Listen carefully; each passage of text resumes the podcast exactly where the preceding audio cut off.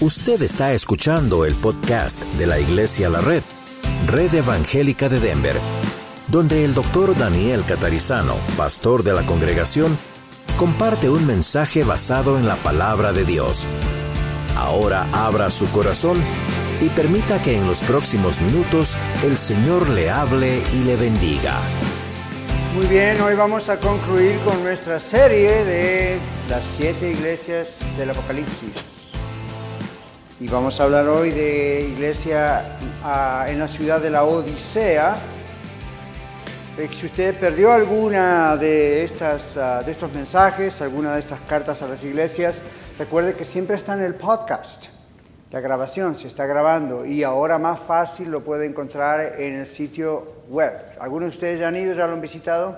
Sí, ¿verdad? Iglesia de la Red Denver, van a media, media, hacen clic, pum, ahí está. ¿Ok? Entonces, ahí, ahí estamos. Iglesia de la Red Denver.org y ahí en media, media, hace clic y encuentra todos los mensajes. Y las lecciones de la Escuela de Vida también. ¿De acuerdo? Bueno, vamos a mirar qué dice el Señor a la iglesia en la Odisea, Apocalipsis capítulo 3, versículo 14 en adelante. Apocalipsis capítulo 3, versículo 14 hasta el 22, vamos a mirar la iglesia en la Odisea. Y escribe al ángel de la iglesia en la Odisea, he aquí el amén, el testigo fiel y verdadero, el principio de la creación de Dios, dice esto. Yo conozco tus obras, que ni eres frío ni caliente, ojalá fueses frío o caliente. Pero por cuanto eres tibio y no frío ni caliente, te vomitaré de mi boca. Porque tú dices, yo soy rico y me he enriquecido y de ninguna cosa tengo necesidad. Y no sabes que tú eres un desventurado, miserable, pobre, ciego y desnudo. Por tanto, yo te aconsejo que de mí compres oro refinado en fuego, para que seas rico, y vestiduras blancas para vestirte, y que no se descubra la vergüenza de tu desnudez. Y unge tus ojos con colirio, para que veas. Yo reprendo y castigo a todos los que amo. Sé pues celoso y arrepiéntete. He aquí yo estoy a la puerta y llamo. Si alguno oye mi voz y abre la puerta, entraré a él y cenaré con él y él conmigo. Al que venciere le daré que se siente conmigo en mi trono, así como yo he vencido y me he sentado con mi Padre en su trono. El que tiene oído, oiga lo que el Espíritu dice a las iglesias. Padre, rogamos que ahora al abrir mi boca tú seas el que esté hablando, yo soy nada más un portador de tu palabra y seas tú que uses tu palabra con poder como tú lo has prometido. Oramos en el nombre de Jesús. Amén. Bueno, como digo, hoy concluimos con el mensaje de las siete iglesias y esta es la última. Y qué pena, diría uno, que la última sea la nota fea de todas las siete, pero es así. En el mapa tienen ustedes las siete iglesias de las cuales hemos estudiado. La flecha negra allí indica dónde está la Odisea. Recuerden que hemos viajado juntos por esa zona del Asia Menor y hemos visto estas siete iglesias. Empezamos en Éfeso, terminamos hoy en la Odisea. El domingo vimos Filadelfia, que sería como la mejor quizá entre ellas. Pero cada una tenía sus cosas buenas y luego el Señor reprendía por cosas malas. En la Odisea, ¿se, no- ¿se dieron cuenta? Jesús no dice una sola cosa buena de la Odisea. Y esto es lamentable, es una, una sombría distinción que se hace entre las siete iglesias. Recuerden también que estas no son las únicas iglesias de la región. No sabemos exactamente por qué el Señor escogió estas siete para hablarnos. Y recuerden también lo que dijimos al principio cuando hablábamos de la en Éfeso, que si bien todos los mensajes que hemos leído juntos, que hemos estudiado en los mensajes aquí en, en- en Aurora y en Norte, ah, tienen particularidades. Hay mensajes que son específicamente, específicamente perdón, para lo que ocurría en aquellas congregaciones. Los siete mensajes, las siete cartas son para nosotros hoy también. Luego también las siete cartas tenían que ver con lo que localmente ocurría y al mismo tiempo muchos teólogos piensan que cada una de esas cartas, además, como les comenté hace varios domingos atrás, Piensan que cada una de esas cartas además representa una etapa en la vida de la iglesia, una época en la vida de la iglesia. Más allá de que esa sea la interpretación hermenéutica final y correcta, hay, parte de verdad en eso. Hay ciertas cosas que ocurrieron en cada una de estas congregaciones dos mil años atrás que continúan ocurriendo en muchas congregaciones o, ocurrieron a través de los dos mil años de historia del cristianismo. Pero sea como sea que lo tomemos, el mensaje no cambia. Las actitudes de los seres humanos no han cambiado. Y a veces las actitudes de los creyentes tampoco. Entonces, eso es lo que nosotros tenemos que rescatar. Ahora, la Odisea, la Odisea es una ciudad que tiene una razón de ser en cuanto a su nombre, como cada ciudad. La Odisea, había al menos seis ciudades llamadas la Odisea. Esta era la que diríamos en español, se llamaba la Odisea en el Licos. Se la distinguía de esta manera de otras llamadas la Odisea. Fue fundada aproximadamente en el año 250 antes de Cristo. La carta es después de Cristo, pero la fundación de la ciudad ya era mucho más antigua. Fue fundada por Antíoco de Siria y la razón por la cual se llama la Odisea es porque la esposa de Antíoco se llamaba la Odisea. Esta era una ciudad importante por su lugar, su localización geográfica. Si ustedes observan en la pantalla, ven en el mapa, está allí como que pareciera al final de un círculo, pero era una ruta comercial importantísima y que pasaba por ahí esa ruta y conectaba luego con las ciudades de alrededor. Como les dije en cada una de las presentaciones de cada iglesia, ¿por qué es importante hablar de esto? Porque cuando el Señor Jesús habla a las iglesias, utiliza qué cosas? Cuestiones de la región, la arquitectura, la agricultura, aquí menciona el oro, todas las cosas que Jesús menciona son cosas que existían en la región. Jesús las usa como una ilustración, como una alegoría, si se quiere, para lo que Él quiere decir. Entonces, era una ciudad muy importante en cuanto a su localización, donde estaba ubicada geográficamente. Era un gran centro comercial, era un gran centro financiero. Había grandes bancos, como los bancos que conocemos hoy, en la Odisea. Además, era un lugar donde había muchas ovejas que producían una lana finísima que no se conocía en otros lugares y por supuesto la ciudad de la Odisea tenía la oportunidad de comercializar muy fuertemente con esa lana, con ese hacían prendas muy muy finas de lujo prácticamente y mucha gente viajaba a la Odisea, y gente comerciante salía de la Odisea, viajaba a otros lugares haciendo qué, vendiendo sus productos, vendiendo su ropa fina. Otros venían y tenían sus grandes depósitos de dinero en los bancos de la Odisea. Así que era un lugar muy importante y como digo, pasaba una ruta por allí de interconexión. Realmente era un lugar muy similar a ciertas ciudades modernas aquí en los Estados Unidos o en nuestros países. En todos los países hay ciudades que tienen estas características, como la Odisea. En el año 61 después de Cristo, o antes de Cristo, perdón, en el año 61 antes del nacimiento del Señor Jesucristo, hubo un gran terremoto en la Odisea. Y claro, esto pertenecía al Imperio Romano. Entonces el gobierno de Roma, en la capital, ofreció mandarles dinero, ayuda, para reconstruir la Odisea. Más o menos como lo que está pasando hoy. Estamos en esta época orando por este problema del huracán Dorian que está en el este. Todos sabemos de esto, ¿verdad? Entonces usted dice, bueno, hay organizaciones en el gobierno, parte de nuestras taxas van al gobierno para, por ejemplo, ahora cubrir billones con la B o miles de millones de dólares en pérdida.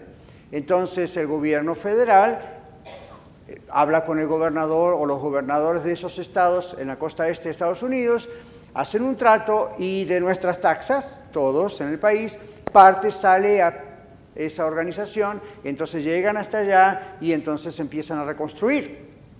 Así nos ayudamos unos a otros en el país.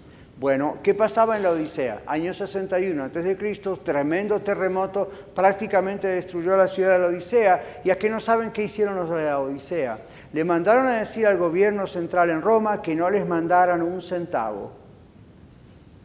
Nosotros somos ricos. Nosotros tenemos mucho oro y nosotros vamos a reconstruir nuestra propia ciudad. Hablando de nacionalismo, ¿verdad? Y lo hicieron. Tenían la capacidad de dinero como para hacer eso y la historia nos dice que rechazaron entonces la ayuda del gobierno romano, que era realmente al final el gobierno de ellos. Bueno, pero eso no es todo. Los de la Odisea no necesitaban a nadie, ni siquiera a Dios, ellos pensaban. Alrededor tenían de todo. Hoy en día diríamos, tenían freeways, tenían grandes carreteras, tenían luz, tenían agua, tenían alimentos, tenían dinero, tenían grandes bancos, había muchos comerciantes. Es como que vivían en un lugar donde ellos dijeran, ¿por qué mirando alrededor no necesitamos a Dios? Y si hay un terremoto es algo que no podemos evitar, pero bueno, llevará unos años, pero tenemos fuerza, lo vamos a hacer y lo vamos a hacer. Entonces, esto es un problema y usted ven por qué el Señor Jesús dice lo que dice. Pero también la Odisea era un gran centro médico. Y en la Odisea se inventó lo que la Biblia llama colirio para los ojos. Y todavía hay países que le llaman colirio. Entonces, como había grandes centros médicos y era muy, muy famosa, juntamente con otro centro médico de otra ciudad que yo les mencioné en otro mensaje, esta ciudad, la industria de la farmacología, que es la, farmacia, los químicos, ellos produjeron colirio. Entonces eran famosos justamente para untar con esa medicina, colirio, sus ojos. Entonces el Señor Jesús observa, observa cómo usa eso más adelante y les dice, unge tus ojos con colirio para que veas. Jesús no está diciendo, oh, los felicito por lo que descubrieron de la medicina, síganse poniendo esa medicina, colirio en los ojos. No, el Señor está usando ese ejemplo para decir, los ojos espirituales de ustedes están ciegos. Y cuando les dice, unge los ojos con colirio, el colirio es algo usado en la, ilustración para decir, yo solamente puedo abrir los ojos de ustedes, es mi colirio el que necesitan, no el de ustedes.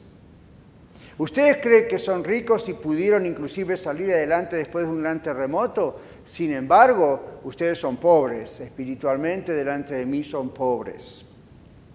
Ustedes tienen una gran producción de tejidos y de lana y hacen vestidos lujosísimos que la gente compra y vende delante de mí, dice Dios. Ustedes son miserables desnudos. ¡Wow! ¿Ven cómo Dios usa? Y en cada mensaje de las siete iglesias yo les dije, prestemos atención, abramos nuestros ojos cada día porque Dios usa cosas nuestras de cada día, muchas veces para hablarnos y usar ilustraciones y alegorías de nuestro trabajo, de nuestro oficio, de nuestra profesión, de cosas en la casa, a veces hasta objetos de la casa. ¿Acaso no usa Dios la levadura varias veces en la Biblia?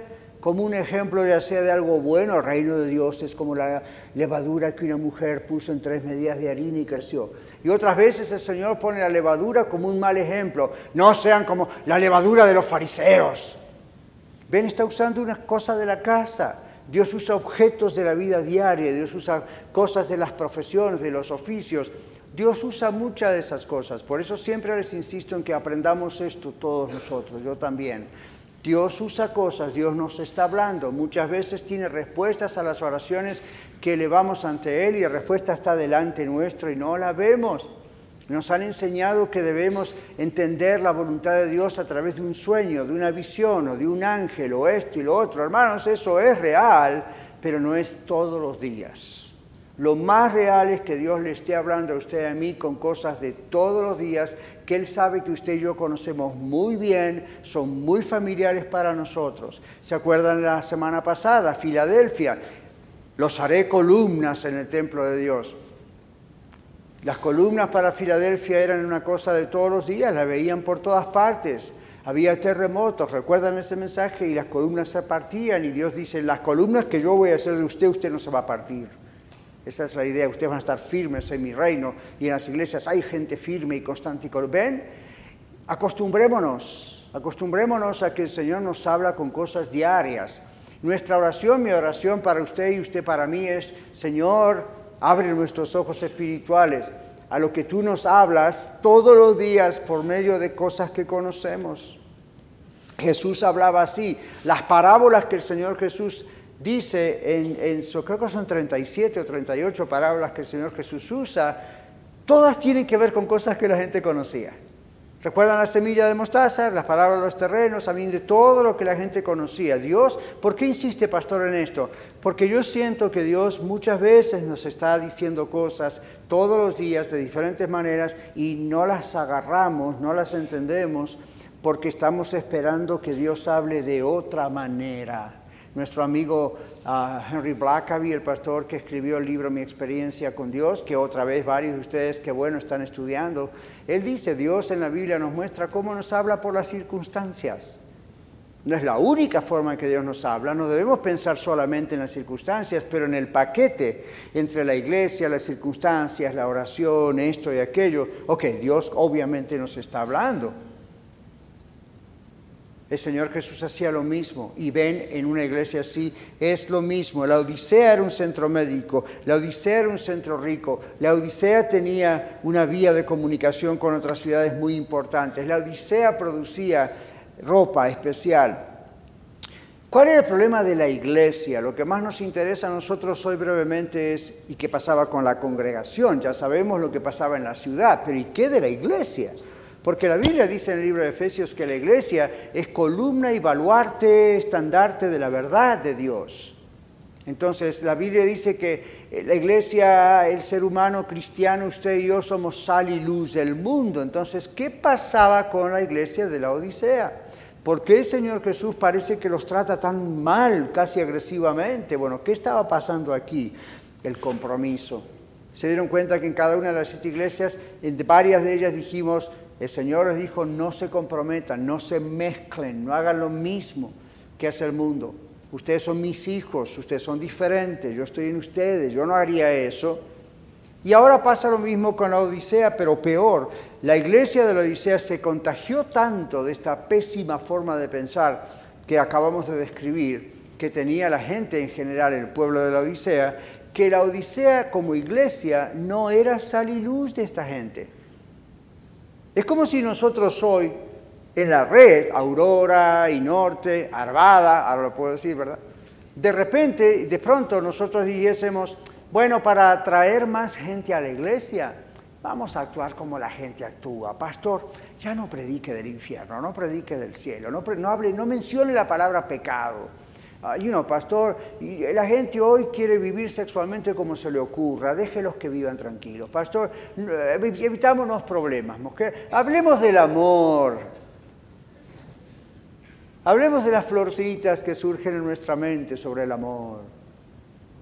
Hablemos de la prosperidad. ¿Cuál es la fórmula bíblica para hacernos ricos? ¿Hay alguna lotería en la Biblia, algo que le pueda jugar? Pastor, hablemos a ver si puede bendecir el número del ticket de la lotería. Y no, hablemos de eso. Pastor, vamos a crecer mucho más. ¿Cuántos de ustedes conocen la diferencia entre gordura y crecimiento? No queremos una iglesia gorda, queremos una iglesia que crezca. Y Dios da el crecimiento. Y yo sé y estaba leyendo artículos esta semana sobre esto también otra vez, de qué pasa en el mundo y en este país. ¿Qué está haciendo Dios en la iglesia, de Él, en las iglesias? Y, no es nada nuevo. El Señor trae gente a una iglesia que Él sabe que su líder o líderes vamos a estar exponiendo la palabra de Dios. Y usted dice, bueno, pero en otro lado ha crecido mucho más, o en aquella ciudad, mire, más rápido, dice, oh, ya, ok, fine pero en algunos lugares se predica la palabra de Dios y entonces la gente va porque el ser humano está ya programado, creado por Dios cuando uno es de Cristo, quiere mamar, comer la palabra de Dios. Otros crecen, engordan porque la idea es más, hágame sentir bien.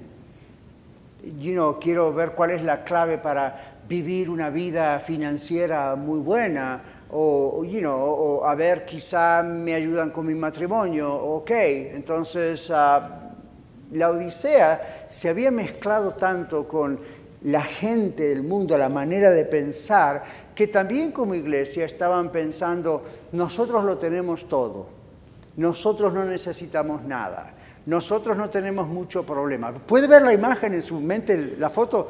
Nosotros estamos bien, pastor. ¿Para qué revolver el hormiguero? Estamos muy bien así. No tenemos problemas con los parientes, no tenemos problemas con los amigos, vamos al trabajo. Y nosotros, pastor, nosotros aquí en Odisea, y estoy diciendo una idea que pudo haber sido así, nosotros aquí en Odisea no tenemos el problema que la otra iglesia que usted contó tenía, donde les cortaban la cabeza y, los mataban si decían que eran cristianos, porque no eran diferentes. Nosotros, nosotros no tenemos problema. ¿Vio, pastor, que bien nos llevamos con los vecinos? Todo está bien, no nos critican, no nos persiguen. Vienen a nuestra iglesia cuando tenemos alguna quinceañera o alguna cosa. Aquí en esta no, pero la Odisea sí, ¿verdad? Y vienen así a esta y la otra y todo está muy bien. ¿Para qué revolverle? Jesús dice, ustedes no son ni fríos ni calientes, yo los voy a vomitar de mi boca. Ay.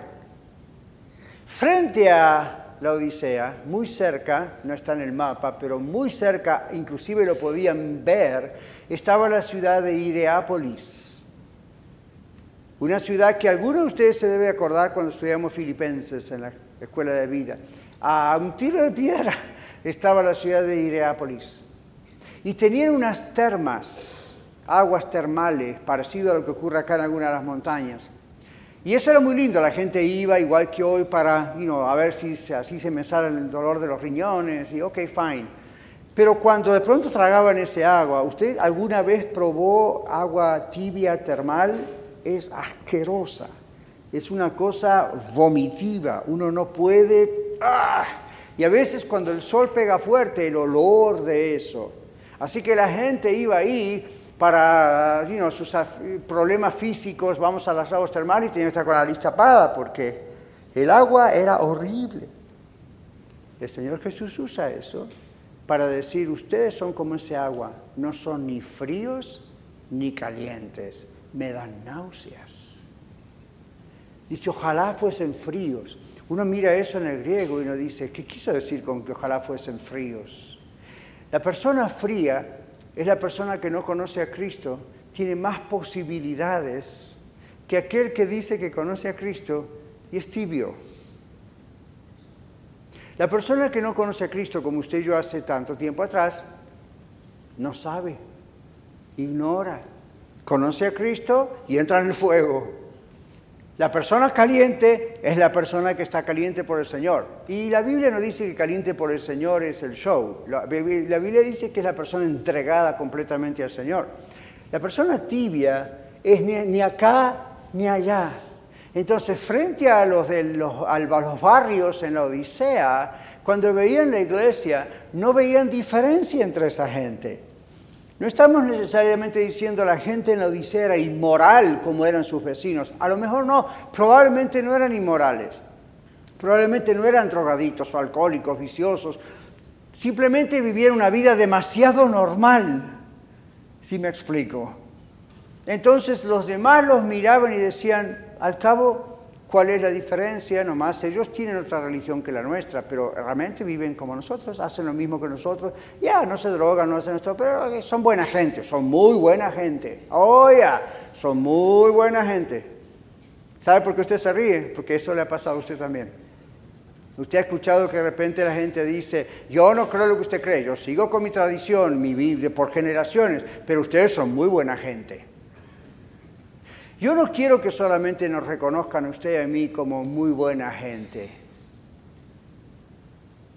porque eso es peligroso.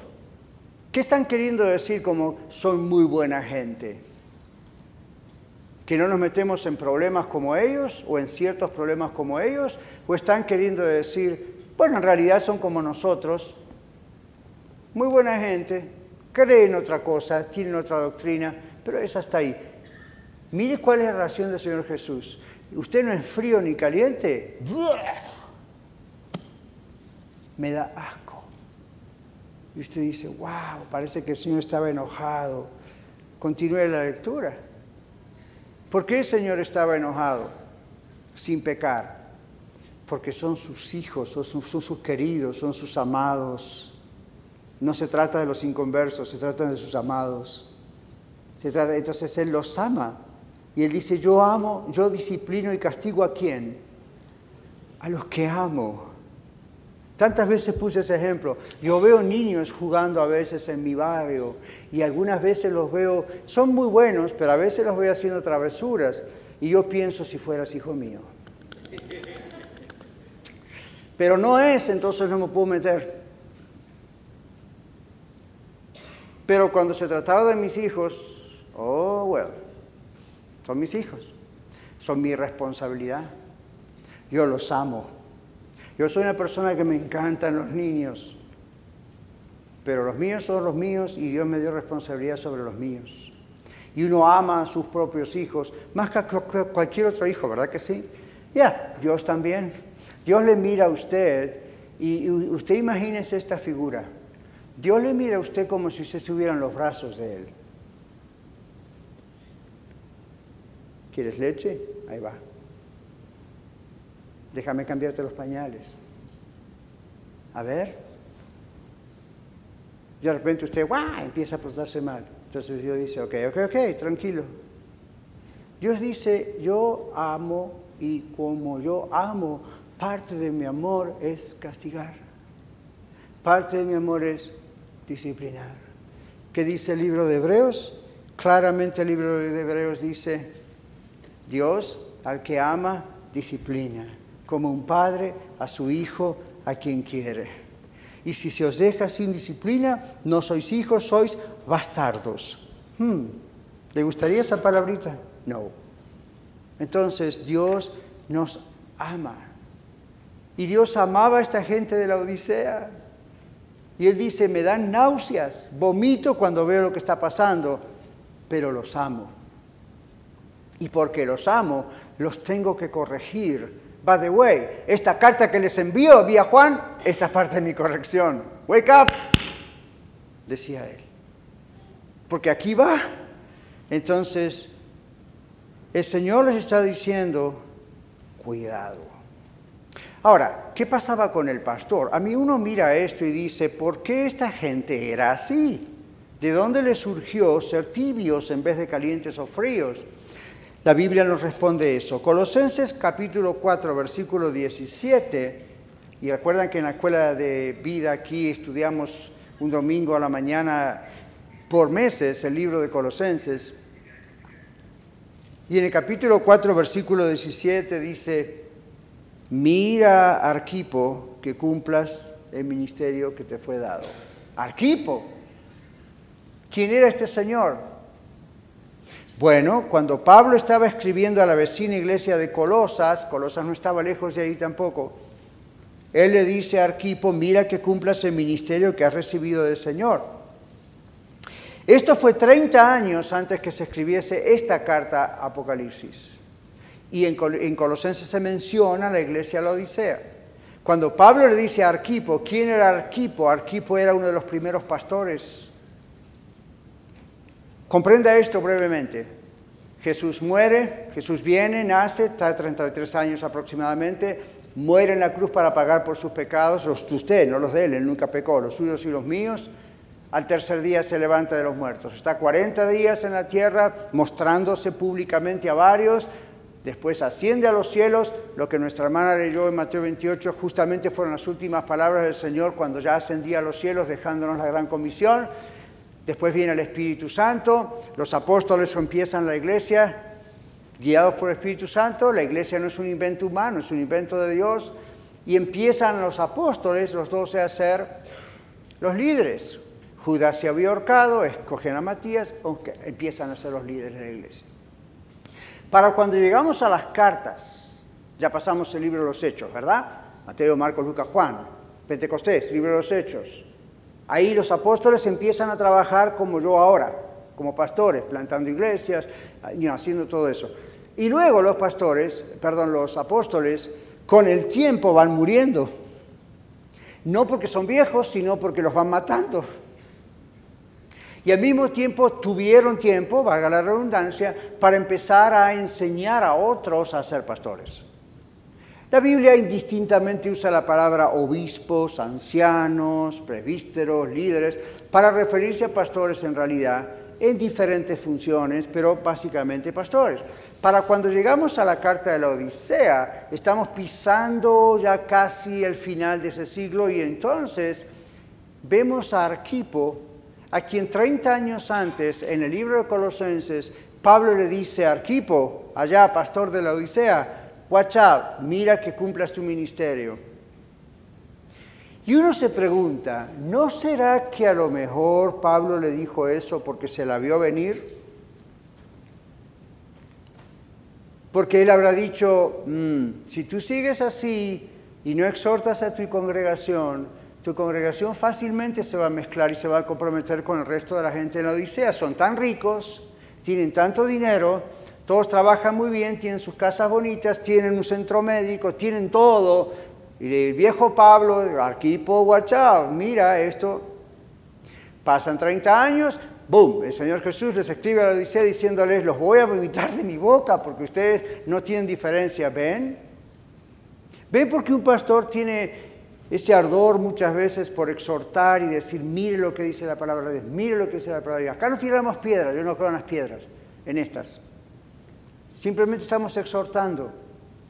¿Por qué? No se trata solamente, mis hermanos y hermanas, de nosotros en este momento. Se trata de los hijos de ustedes. Se trata de mis hijos, de los nietos. Si el Señor Jesús no viene antes, sus hijos, mis hijos, sus nietos, mis nietos, van a ser en parte un reflejo de lo que está pasando hoy en el año 2019 con usted y conmigo. Si nosotros somos tibios y nos comprometemos con todo lo que pasa alrededor nuestro y la onda, nueva onda de acá y la nueva onda de allá, a nivel iglesia o a nivel del mundo, ¿qué va a pasar? Eso es lo que nuestros hijos aprenden. Si el Señor Jesús no viene antes, en 30 años puede, o 40 o 50 o 20, puede llegar a comunicar a Iglesia a la red, quizá con todas sus muchas iglesias en la ciudad, los voy a vomitar de mi boca. Entonces yo no quiero pensar que solo se trata esta iglesia de ustedes y de mí en esta época. Y que si Jesús no vuelve antes a la tierra y estamos todos muertos con Él, gozándonos, pero de pronto el Señor tiene que mandar un comunicado así a todo el sistema de varias iglesias que se llaman la red para decirles una diferencia entre ustedes y el mundo. ¿Se imagina qué desastre? No, por eso tenemos que fundar esta nueva iglesia, esta, esta iglesia, en la palabra de Dios y llamar a las cosas por su nombre. No necesitamos ser legalistas o agresivos, pero sí tenemos que decir, mire, pecado es pecado, Dios es amor, porque Dios ama, Dios es justo, porque Dios es justo, tiene que condenar el pecado. Él no quiere que nadie se pierda, sino que todos procedan al arrepentimiento. Ese tiene que ser su mensaje, mi hermana. Ese tiene que ser su mensaje, mi hermana, y que nunca llegue a dejar de ser mi mensaje, pastor. ¿Se da cuenta? Esa es la idea. ¿Qué pasará con las congregaciones que se reúnen para pasarla bien y lo que siguen hablando es cómo vivir una vida más alegre? Van a desaparecer, ya desaparecieron varias. Usted dice, pastor está profetizando, ah, maybe, Toda predicación es profética en un sentido. ¿Por qué? Porque Dios dice, yo ni cuento con estos. Para motivational speaking, ¿saben qué es eso, verdad? Para cosas motivacionales, está el mundo y ganan millones de dólares y hacen su trabajito, bueno, malo, más o menos. La iglesia no está para eso. La iglesia está para levantar a Cristo el Señor Jesucristo dijo, si yo fuese exaltado, todos atraeré a mí mismo. Así que acá no exaltamos al pastor, no exaltamos la, la iglesia, no exaltamos, exaltamos a Cristo. Esa es la idea. ¿Ven por qué? Porque yo termino esta serie de Apocalipsis ahí, las siete iglesias, y pienso en la Odisea y digo, gracias Señor que nosotros no estamos en esa calificación. Pero ¿y si algún día llegamos a estar? ¿Y si de pronto nos descuidamos? Y empezamos a tener miedo por lo que vemos en las noticias, lo que escuchamos por aquí y por allá. Esta semana yo vi en las noticias, y no fui el único, de una supuesta pastora que cayó en un grave pecado, se hizo público y no es algo nuevo, está aquí en la ciudad y yo dije, ah, otro escándalo, men. Y una de las primeras cosas que pensé es, Padre, que jamás ocurra eso conmigo, ni con nadie de la iglesia. Porque vieron lo que ocurre, ¿no? Un escandalito por acá, un escandalito por allá dura años. Es como las piedritas que tira el agua y empiezan, ¿verdad? A correr la onda. Años con ese asunto. Se los dice alguien que trabaja en Radio Luz. Años con ese tema y la gente no se lo puede sacar de la cabeza. Usted hace algo, maravilloso, una iglesia es triunfante y dice, oh, qué bien, next. Y la gente tiene corta memoria. Señor, que jamás vayamos a hacer una cosa así. Uno piensa, ¿por qué llegó a eso y llegó a ser un escándalo? ¿Sabe? Yo les digo por qué. No se predicaba la Biblia. Se predicaban cosas de la Biblia. ¿Ven la diferencia o no? Se usaba la Biblia para agarrar temas y luego no se vivía en privado lo que se predicaba en público o se admitía Ciertas cosas sexuales que para el mundo hoy son muy comunes y que nos juzgan a nosotros si no las aceptamos, pero ahora tenemos un escándalo, gente herida y el nombre de Cristo ensuciado, por decirlo así. ¡Qué horror! ¿Saben cuál es una de las mejores protecciones para que nunca pase eso? Este libro. Y no adoramos el libro, y no lo memorizamos pensando, wow, e-, esto es la palabra de Dios. Y si nos aferramos de la palabra de Dios, no va a pasar lo que pasó en la Odisea. Bueno, el Señor va diciendo quién es Él. ¿Vieron que en cada carta el Señor se presenta como si no lo conocieran? Por supuesto que lo conocían, pero cada presentación tiene un porqué. En este caso, fíjense lo que el Señor dice. El Señor dice aquí, escribe al ángel de la iglesia o al pastor, etc. He aquí el amén. ¿Alguno de ustedes se llama amén? Yo conozco un psiquiatra que se llama amén de apellido. Y pienso cómo le habrán hecho bromas en la escuela, ¿verdad? Excelente psiquiatra cristiano. El Señor dice, yo soy el amén. ¿Qué significa? En Isaías 65, 16, Dios mismo, como Jesús aquí, es llamado el Dios de la verdad. En el idioma hebreo dice el Dios del amén. Amén es la palabra que a menudo se pone al final de una declaración solemne para declarar su verdad. Usualmente, ¿cómo terminamos la oración? ¿En el nombre de Jesús? Amén. Yo digo algo que usted dice, ¿usted está de acuerdo y usted qué dice? Amén. Y a veces no hay que decir amén en ciertas frases. Pero generalmente uno dice amén. Bueno, ¿por qué uno dice amén? Y ahora Dios dice yo soy el amén.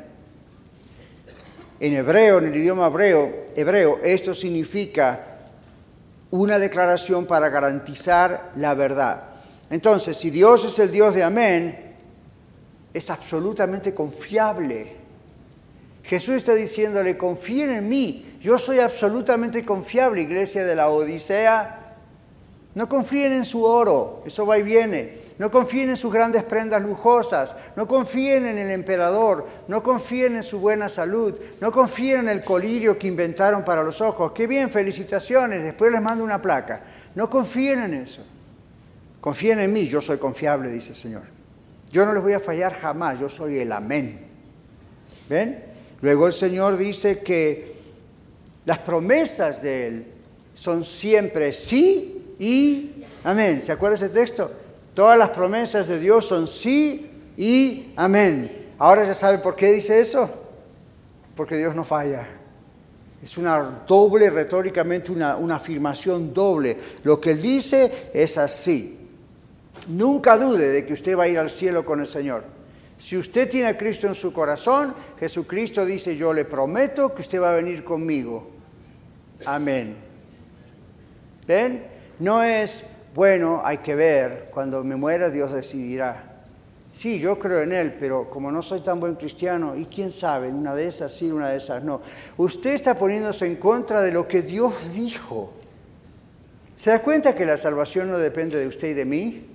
Cuando Dios otorga algo, cuando Dios sella algo, nadie lo puede romper. La única manera de romperlo es que usted apostate sea uno de esos apóstatas donde usted dice, yo sé quién es Cristo, no lo niego, pero como dice otra escritura, voy a pisar la sangre de Cristo, no me importa. Ah, este no es un hijo pródigo que va y vuelve a casa. Este es alguien que sabiendo quién es Cristo, dice, no me importa. O sea, Satanás. Pero aquí la palabra de Dios nos dice, el Señor es confiable, el Señor es el amén. Cuando Él dice que algo es, algo es. Estamos estudiando el libro de Efesios en la mañana, a las 11.30 aquí en la Escuela de Vida. Sellados con el Espíritu Santo. Ahora dígame usted, algo que el Espíritu Santo, Dios sella, ¿usted lo podría desellar? Cuando Dios dice, le prometo la vida eterna, lo eterno, ¿puede de pronto hacer pasajero? No, es eterno. Cuando Dios da vida, Dios da vida. El ser humano no da muerte. Dios es el que da vida y Dios es el que decide hasta acá. Nuestra salvación es de Dios, no es nuestra. Así que para los que tienen dudas de si la salvación se pierde o no se pierde, en la Biblia la salvación nunca se pierde, nunca dice que la salvación se pierde. Yo les digo cuál es la respuesta. La salvación se tiene o no se tiene. Esa es la respuesta. Y usted dice, pero si yo, aún siendo salva, siendo salvo, me porto mal, Dios al que ama castiga. Como un padre a su hijo quien quiera. Dice, pero ¿y si yo apostato? Ah, bueno, la Biblia también dice lo que va a pasar. Pero observe lo que la Biblia dice, yo soy el amén. Y esto dicho a una ciudad que confiaba en sí misma, en su oro, en sus fortalezas, en su gobierno. Y Dios le dice, no, eso puede desaparecer, eso está haciendo que ustedes quiten sus ojos de mí. Y yo digo, esto es Estados Unidos de Norteamérica. No digo que la nación es así, pero usted y yo podemos llegar a ser así. Venimos a este país, gloria a Dios, empezamos a trabajar, de pronto tenemos nuestro carrito, de pronto de un apartamento tenemos nuestra casita, la ropa va mejor, la escuela va mejor, mi trabajo va mejor, trabajamos a sol y a sombra y acá produce trabajar mucho. Entonces de pronto empezamos a vernos rodeados con lo que no teníamos en el rancho. Y empezamos a decir, ¡Wow! Esto es fruto de mi gran esfuerzo. Ya, ¿cuándo fue la última vez que compró oxígeno para sus pulmones y un corazón que le lata y ojos que vean? ¿Acaso Walmart vende ojos? ¿Cuándo pudo usted encontrar un cerebro en algún lugar y lo compró por mil dólares? ¿Cómo cree usted que tiene lo que tiene? ¿Cómo cree usted que puede estar acá respirando escuchando este mensaje? Su corazón palpita, sus ojos ven, su cerebro procesa, tiene aliento en su boca, sus manos se mueven. ¿Cómo cree que pasa esto? Dios está dándole la vida. Si en este mismo instante Dios dice, te vienes conmigo, hoy vamos a tener un funeral dentro de un rato. Y va a ser el suyo. O puede ser el mío. Dele gloria a Dios que usted vive. Es otra oportunidad. Tiene propiedades, tiene cosas. Alabado sea el Señor, pero recuerde que esas cosas no cieguen sus ojitos. Dios dice, si ya han cegado tus ojitos, úngelos con colirio. No con el que compras en Walmart o en Walgreens. No, no, no. Mi colirio, la palabra de Dios, está queriendo abrir sus ojitos. Dios está viendo cómo despacito usted se va yendo. Usted vio como un barco, el otro día vi en las noticias, cómo un barco se sale del puerto ¿Fueron alguna vez a un puerto y vieron una tremenda embarcación y está agarrada, sujetada en el puerto con una gran cuerda? Y usted dirá, no hombre, ese barco tan pesado no lo mueve nadie. Ese barco tan pesado, en el agua, sin un ancla y una correa, ves como un pedacito de papel en el agua. Es increíble. Así se puede llegar a mover. Y usted también. De pronto, despacio, sin querer, va dando pasos hacia atrás hoy se compromete con esto, mañana deja de estar en la iglesia con los hermanos, porque al cabo hay, iglesias en el hogar. Ya vamos a ver si eso es bíblico o no, pero tiempo al tiempo. De pronto, bueno, ¿para qué voy a leer la Biblia hoy? mañana la voy a leer. Seguro que mañana tengo oxígeno en mis pulmones. Seguro que mis latidos mañana van a estar bien. Oh, estoy seguro que mi presión arterial no va a bajar de 120 a 70. seguro. Seguro, seguro. Usted se va alejando.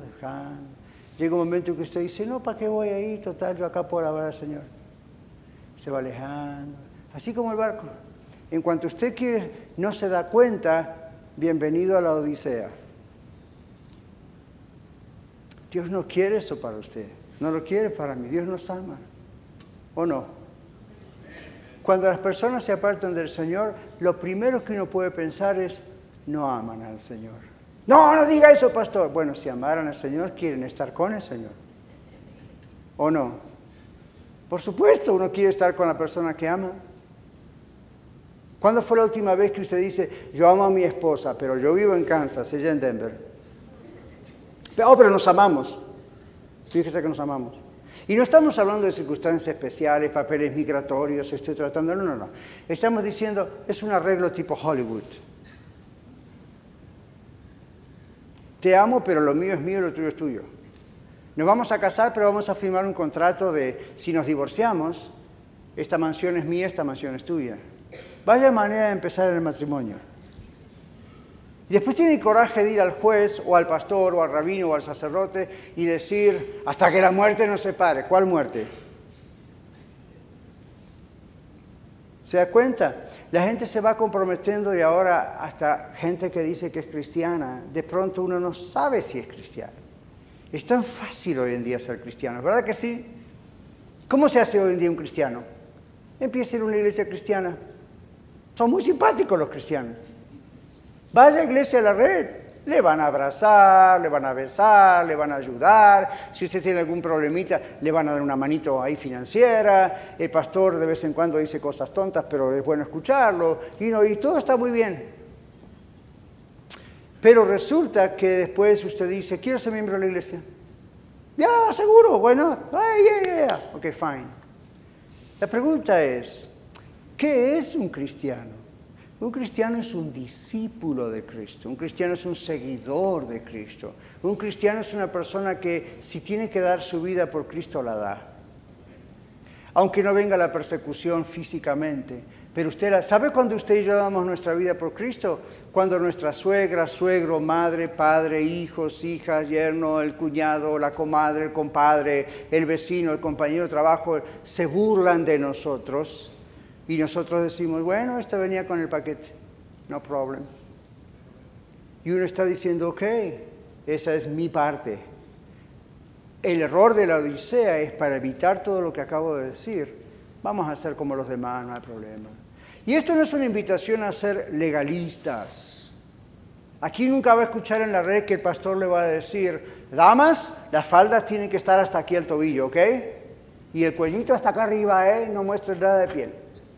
Acá solamente lo vamos a decir, vivan como verdaderas hijas de Dios, sean modestas. Esto no es un centro de entretenimiento, ni lugar, ni este, ni ningún lugar para ser sexy. ¿Okay? A los caballeros les vamos a decir lo mismo. Eh, you no es solo respeto por la casa de Dios, respeto, respete la casa de Dios que es usted, este es el templo de su Espíritu, de Espíritu Santo, mejor dicho.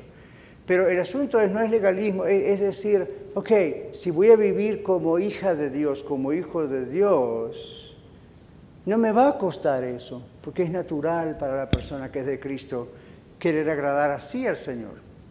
No estamos tratando de ganar la salvación, estamos tratando de decir vivimos como salvados.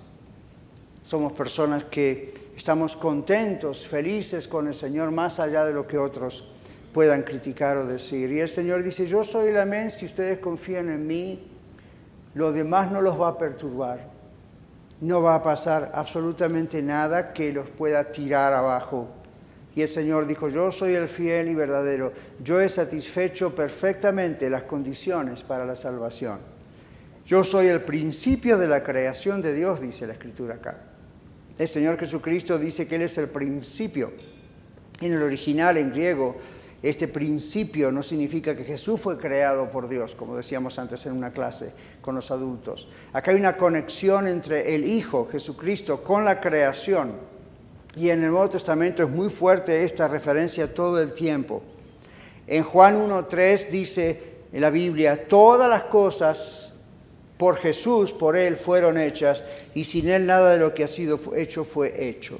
El apóstol Pablo en Colosenses 1.15 y en Colosenses 1.18 dice, en Él, en Cristo, todas las cosas fueron, creadas. No puede crear Él si fue creado. Él siempre estuvo y Él estuvo en la creación. La insistencia de, Juan al escribir esto de parte de Dios es porque en esa época habían grupos heréticos, grupos que negaban la deidad de Jesús y decían Jesús no es Dios. Entonces por eso está esta insistencia donde el mismo Jesús con sus propias palabras dice yo soy el que estuvo antes de la creación, yo soy el que he creado, yo soy este, el principio. Bueno, para entonces, concluir, esto es muy práctico para nosotros. La única actitud que el Señor juzga sin dudar a este punto en una iglesia, ¿saben cuál es? La indiferencia. ¿Recuerdan la semana pasada y la anterior, antes de Filadelfia, hablábamos de problema de Sardis, la apatía, si usted pone juntas las siete cartas, usted va a ver las maravillosas promesas de lo que le espera a usted y a mí como creyentes al vencer en Cristo Jesús y al mismo tiempo usted va a ver todos los problemas que una iglesia puede llegar a tener o tiene o potencialmente puede llegar a tener. Yo les animo a que escuchen todos los mensajes, a que miren todas sus notas. Muchos de ustedes toman esas notas, póngalas en un paquete y observe, observe todas las relaciones que hay allí. Ya hablamos de que el Señor disciplina a los que ama y mire cómo concluye el Señor. Dice, yo estoy a la puerta y llamo. El Rey de Reyes y Señor de Señores, el que nos creó, de pronto se pone del otro lado de la puerta para llamarnos. Yo sé que este texto se usa muchas veces, yo lo he hecho en campañas evangelísticas y uno le dice a los inconversos, a los no creyentes, uh, you know, el Señor está llamando a la puerta de su corazón. Es cierto, pero aquí el Señor está llamando a una iglesia. Son creyentes. En el libro del Cantar de los Cantares vemos la imagen del Señor, la idea del Señor llamando a la puerta. Yo dormía y mi corazón reposaba, etc y llama a la puerta. Léalo, está en, en Cantares capítulo 5, versículos 2 al 6. Por falta de tiempo no lo voy a leer, pero el Señor es el que llama a la puerta del corazón. Y en, el libro de Cantar de los Cantares dice, la amada, representándonos a nosotros, podríamos decir la iglesia, estaba durmiendo. Dice, yo dormía y mi corazón velaba y escuché un sonido era la voz de mi amado que llamaba y vi cómo metió la mano por la puerta y agarró el cerrojo y lo quería abrir, pero vio que y el rocío sobre sus manos y yo lo vi, pero dije no me voy a levantar eh, y no estoy en la cama ahora y, dice de pronto mi amado se fue y salió y entonces yo me levanté, dice y abrí la puerta y mi amado se había ido. ¡Ah! Y luego esta mujer, la tsunamita, en Cantar de los Cantares, dice, salí en la noche por los caminos a buscar a mi amado y hablé con los guardas de la ciudad, si veis a mi amado, por favor dile que estoy muerta de amor, pero el amado ya no estaba. En Juan aparece otra vez la idea del Señor Jesús es el amado que llama a la puerta de nuestro corazón, ábrale. Ábrale, iglesia de la Odisea Abra la iglesia de la red, ábrale usted. La buena noticia, la única cosa buena que aparece aquí son los títulos del Señor en la iglesia de la Odisea, como Él se presenta. Y esta conclusión que me atrevo a decir es en realidad para todas las iglesias. El Señor está llamando a la puerta del corazón porque Él quiere una relación personal con usted. Qué bueno que usted vino hoy a Iglesia la red. Qué maravilloso. Yo le agradezco tanto. No porque me hace un favor a mí, es bueno para usted. Usted se ha hecho un favor hoy. Pero déjeme decirle algo. Yo no puedo competir con las horas de usted en la semana. Esto es un rato, es una hora aquí, así todas veces nos fastidiamos, nos cansamos. Ahora usted mañana o hoy empieza a trabajar hasta la semana que viene y ¿Cuánto usted come, mamá, de la palabra de Dios? ¿Cuánto usted está con el Señor? Yo no puedo hacer eso por usted. Usted no puede hacer eso por mí.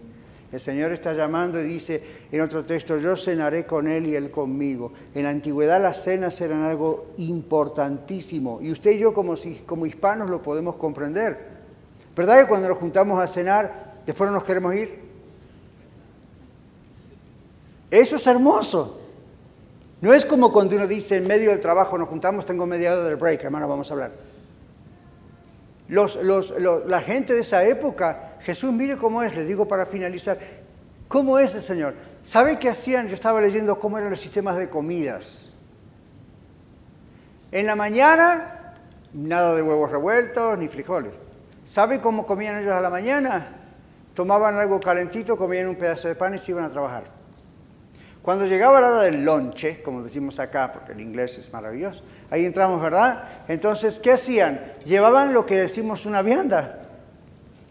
Como nosotros a veces, va al trabajo, tiene una media hora, una hora, come algo rapidito, pero cuando llegaba la cena, ajá, llegaba la cena, la familia estaba reunida, y si usted tenía un buen amigo, pero muy íntimo, lo invitaba a cenar. La cena duraba horas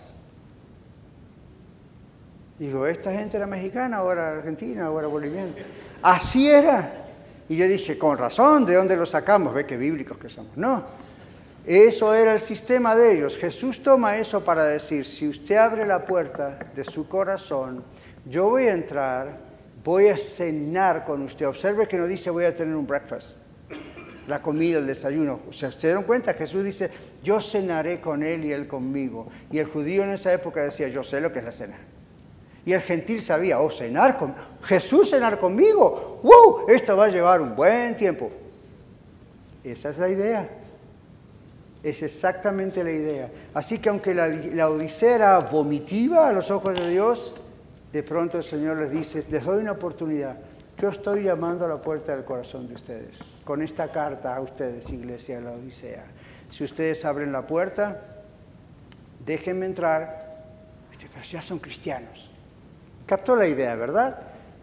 No quiero tener una relación distante con ustedes, el Señor. Vamos a tener una cena de amigos todos los días.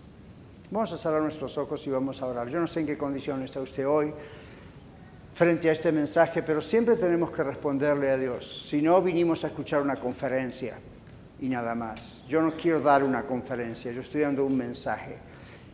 Vamos a orar al Señor y lo que usted quiera decirle al Señor, dígaselo y tal vez tenga que decir, Señor, te abro la puerta de mi corazón por primera vez, sálvame, ven a mi corazón, me arrepiento de mis pecados, me arrepiento de no ser tu hijo, tu hija, ven a mi corazón, sálvame. Yo creo que Jesucristo es Dios y ha muerto en la cruz por mí y ha resucitado el tercer día.